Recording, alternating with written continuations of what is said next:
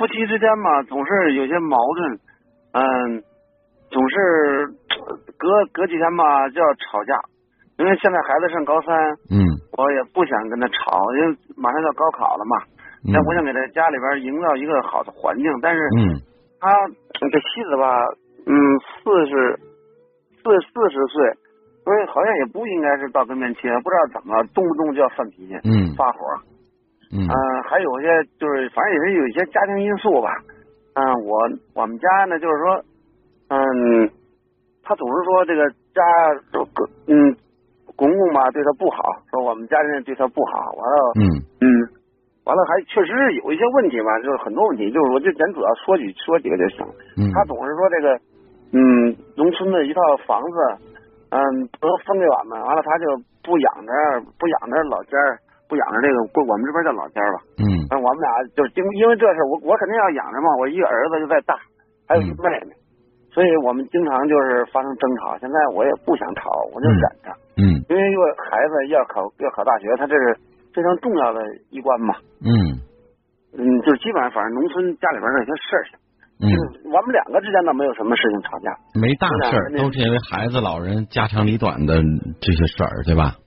对对对，就这些事，但是他经常犯脾气，莫名其妙的，我就我我我认为很正常，我也不知道怎么了，他就忽然间大声的跟我嚷。多大岁数啊？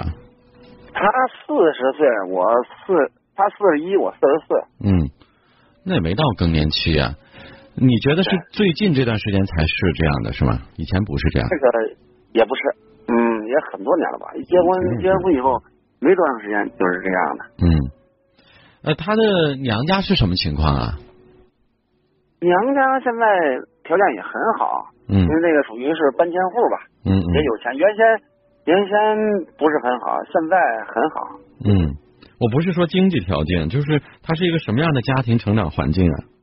家庭成长环境就是父母还有弟弟。嗯。你说的都不是我想问的，我不是问的经济情况，也不是问几个人，是比如说他们家。成长环境当中是不是父母是不是很幸福？还有你知不知道他们家庭当中父母那一辈是不是有经常吵架或者有发脾气的人？对对对，不是也不是很幸福。他的妈妈，嗯，怎么说呢，也很很我这我这么看啊，嗯、我的岳母看着也很受气的样子，嗯，老丈人很很霸道，就是这样的，嗯。然后在这样的家庭成长环境当中，可能会。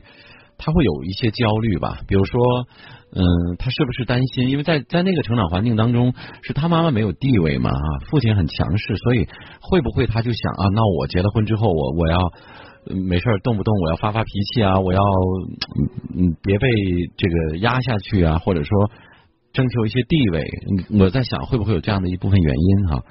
那另外一个就是，你有必要跟他谈一个很重要的点，那就是。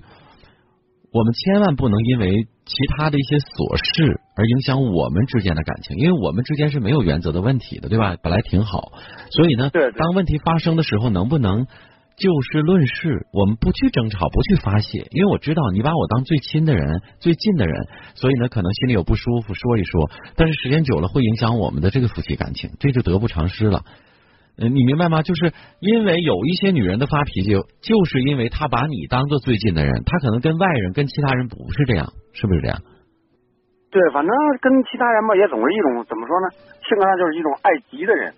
嗯嗯，急脾气其实有的时候很难去改，嗯，但是只是身边的人或者说亲人，如果了解了他的秉性之后，会觉得啊，这个人急脾气，但是人挺好的，呃，大家慢慢的也就接受了。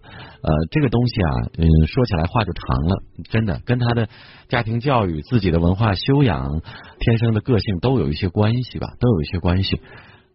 我给你的建议就是，第一，你要时不时的跟他。就是他急的时候，你不能真急也发火，你要知道他的脾气。你呢，笑着半幽默的、半开玩笑的去接他这个脾气，而你不能去对抗他啊。然后等他不发脾气的时候，回头说我刚你刚才教你那些话，就是你看你把你还气气得够呛，咱不能因为别人的事伤咱们的感情，不是？有什么事都能解决吗？啊，只能是慢慢来，因为你一下子想要改变他，突然就变成另外一个人是不可能的，也不现实。嗯啊，对对对吧？就但是有有些有些家庭就是对我父亲这方面的事，我好像我跟他解释不了，怎么说也不行。嗯，父亲什么事儿？就是因为家家庭新农村改造什么这一块涉及到这个房产，我有妹妹，她就是要要如果要分分两套房来说的话，啊、这事儿很简单，你就告诉她。啊那是我父亲的，不管分与不分，那我父亲要一分没有呢，对吧？就是他给咱们多少，咱们就要就完了，这事儿很简单。我觉得这个就如果说他因为这个事儿耿耿于怀或者过于计较的话，那真的就是格局不够了啊，那就是格局不够。在这件事情上，这这个事儿，这个事儿，我认为他，我认为啊，他现在认为这件事很重要。嗯，重要也没有没有用。因为我父亲的那不是我的，你首先要告诉他，不是老人的东西就应该一定要给你多少，给多了咱们充满感激，不是应该得的。如果给少了，或者他认为我妹妹，或者认为其他人，他应该帮助，应该应该资助一些，那我尊重我爸爸的看法。就是作为一个男人，你在家里头的态度应该明明确，明白了吗？应该从开始的时候就很坚定的明确，就我们不能主动的参与或者问我爸爸要什么，给咱们就给，充满感谢，不给就拉倒，这就是我的观点。因为你嫁的是我这个人，不是我爸爸或者是家里的什么财产，对不对？花自己的理所应当，理直气壮，花别人的，人家给了是恩情，不给是本分。所以这点呢，你就彻底坚定的说，把它打住，就此为止，这事儿就不用再磨叨了。我觉得男人有的时候在某些问题上还是要拿出一点态度的。其实这个话题我们曾经原来也聊过啊，你看就因为一点这个事儿呢，就是有一些女人爱叨叨，爱发脾气，爱说说，这当中我刚才分析了有一部分是什么呢？有一部分是男人应该接着的，为什么？因为女人天性啊，她跟男人不同，男人很多事儿愿意往心里憋着啊，女人可能就愿意发泄发泄，因为你是她身边最亲近的人，所以我们有必要帮助惩戒一部分他的内心的压力和焦虑，对吧？那么另外一个就是，我还是那个主张，如果一个男人你自己做出了一个男人应该有的样子，你的责任心、爱心啊，你的说话的力度，你的言出必行，那么你在家里就有地位。当你有地位的时候，当面对一类事情，你公布了一个原则和决定，时间长了，夫妻两个人磨合，他就知道你了。啊，他就不用再问，知道哦，这件事儿我就不用说了，我老公肯定会怎么认为，这叫两个人有共识有了解。那怕就怕一直在争斗，一直在争斗，那我只能说明两个人情商都不高。过了这么久的日子，你还不了解对方，你还无法去判断凭他的个性这件事情他会怎样处理，他喜欢怎样处理。比如刚才关于老人的这个什么动迁啊、拆迁啊、什么钱的这个问题，我觉得这一类的问题都是一样。结了婚了，我们两个人过日子，其实无论男方女方都一样。